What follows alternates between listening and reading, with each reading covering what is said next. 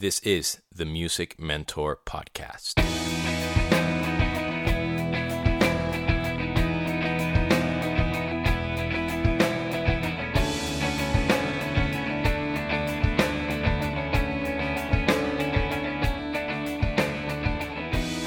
What is up, girls and boys, ladies and gentlemen? This is Demian, your host of the Music Mentor Podcast, and welcome to episode number 76.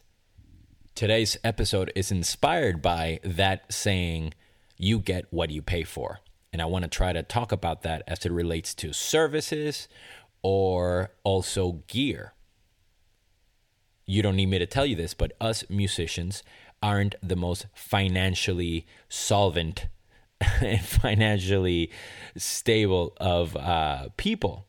We constantly are battling against, you know, when our next paycheck is going to be, or battling for, I should say, and things of that nature. So it is more than normal that than when when we need certain things or certain services, we want to save money and we want to be as smart with that as possible, right? I think that's pretty straightforward. And I think it, it applies to other people in other aspects of life.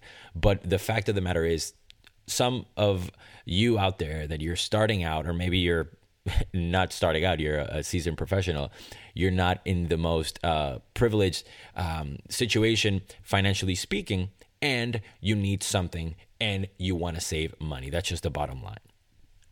When we need something, when we need help, what do we do? We reach out to friends and people that we have trust in and that we feel um, very comfortable asking them for favors, right? But that could be a double edged sword, and I will get to that. I will leave you in suspense till a little bit later on. So I want to start off by gear because I think it's the most sort of applicable.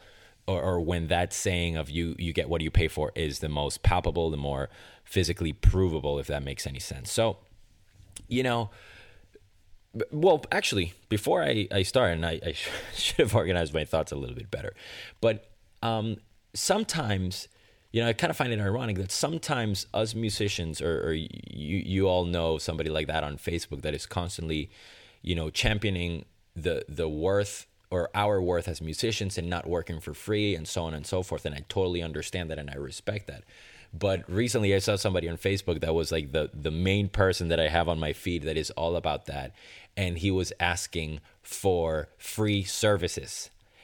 Uh which is pretty ironic and, and pretty uh, silly um, because um, you know kind of disproves everything that he he wants. You know, it's okay for him to to or in other words, he has to be paid and he has to be you know taken super seriously, but he's also asking other people to do their work for free. So I thought I thought it was a little bit funny. But anyway, let's stick with the positives. You know, I uh, I'm one of those firm believers that you get what you pay for, and that for gear specifically, you want to spend as much money as you can. But being a believer doesn't necessarily mean I'm a pr- practitioner of these things. So, you know, as it relates to drumming, for example, the, the perfect example is hardware, right?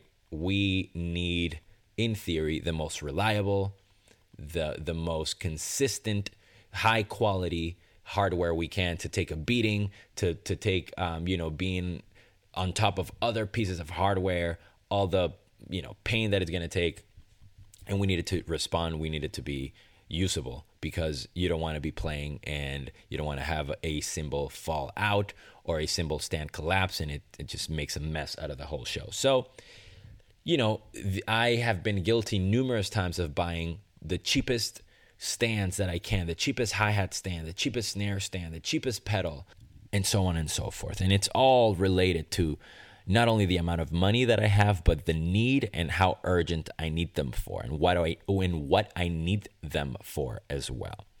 But the bottom line is that more times than I can count, I ended up buying cheap gear and I ended up regretting it because, for example, if you buy a cheap snare stand or a hi hat stand, which is a perfect example, a hi hat stand, you let's say you want to spend 40 bucks on it, 50 bucks on it, when in reality you should be spending 120, 125. Um, that cheap stand is going to break time and time again, and it's going to cost you so much trouble and so much frustration and you're going to have to go return it and, and or maybe buy a new one and then spend twice as much money. So it's really annoying. So when it comes to gear, as much as possible, try to try to spend the money that you can and maybe try to put into perspective that paying the extra, you know, 15%, 20% that, that the more expensive piece of gear is um, or is worth, it will be worth it. Yes, there are times when it's not, but by and large is worth the investment. Think of a car, you know, you, you cheap car versus an expensive car. Sometimes you get a lemon even with the expensive car, but you know what I mean.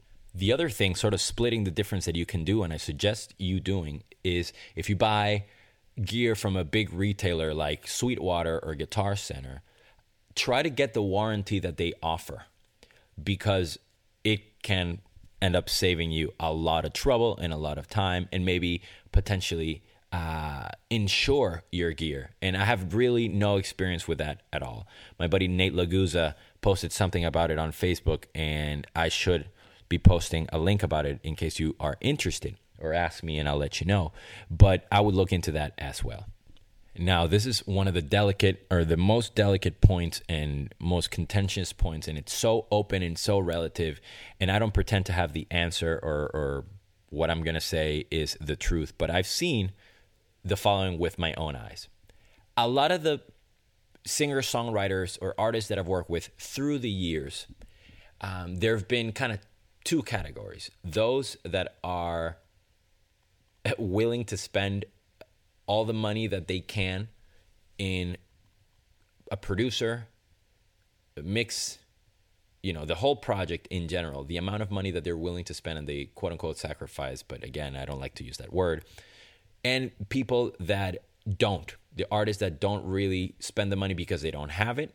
Uh, obviously, that's understandable because they don't think that they want to spend X amount of money on a mix engineer or on a producer or whatever million scenarios there can be. So again, I'm not trying to make a blanket statement, but it's the, the to me what it comes down to is that the, the artist, you, me, everybody, we must believe that we are worth the investment that we're going to make.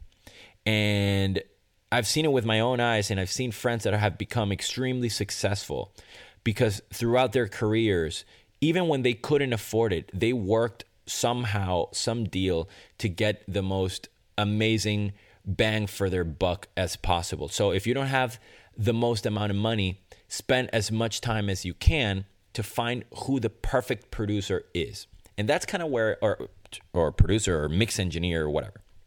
So or a guitar player or mu- musician for your band, whatever. It, it, can apply to many things. So I think one of the, the, the tough things about that is that when we are in need, and again, we go to our friends, and that is a very tricky area. And I, I, I raise my hand. I mean, I don't know if there's anybody that has asked for more favors from their their siblings as as me. I've asked my sister historically for so many. She's a graphic designer. So many graphic design things and logos and flyers and you know the podcast uh, that you the, the logo for my podcast is done through her. And um thank you carla by the way. So i mean i know firsthand what it is but my relationship with her is so tight that i feel incredibly um comfortable asking her for many revisions and so on and so forth. Um, but sometimes I've known people that work with their buddies or their friends, and they they take forever to you know the return of, of uh, or the turnaround of whatever they're working on because they're not getting paid. So it's not like a, a thing where they they have um it's not a priority to them. And we always want to be a priority whoever we work with. And, and that's kind of where you get what you pay for comes into play because it kind of establishes a different kind of relationship that it's much more professional in the sense of what the transaction is or the agreement is so I um it's a, a huge point of discussion. And again, I don't pretend to have the answer, but I would encourage everybody out there to look into not only you getting what you pay for, but the dimensions to that. Who is the right person for the job? And in when what I mean by that is that does it have to be a friend of ours? Does it have to be somebody that is not charging us? Or is it worth again making the investment for something that we know that we or that is worth it which, which in this case is your career? So i think that the answer is very very clear. Obviously you are worth it. But sometimes we just don't have the money and we kind of have to tread water and kind of figure out where we stand. And i guess that's a very crucial part of their relationship is understanding or, or the person that you're working with understanding where you are coming from what you need and what your expectations are. Because you know you can't live your life hoping that people are going to act the way you would like them to act and that means doing things that you would like them to do in the way that you would like them to do it. But if you establish some sort of communication and there are sort of bullet points or there are things or requirements or expectations and they then can be met and they can be you know followed uh, as some sort of guideline and reference. So i think that could help as well. Thank you so much for listening. This was the music mentor podcast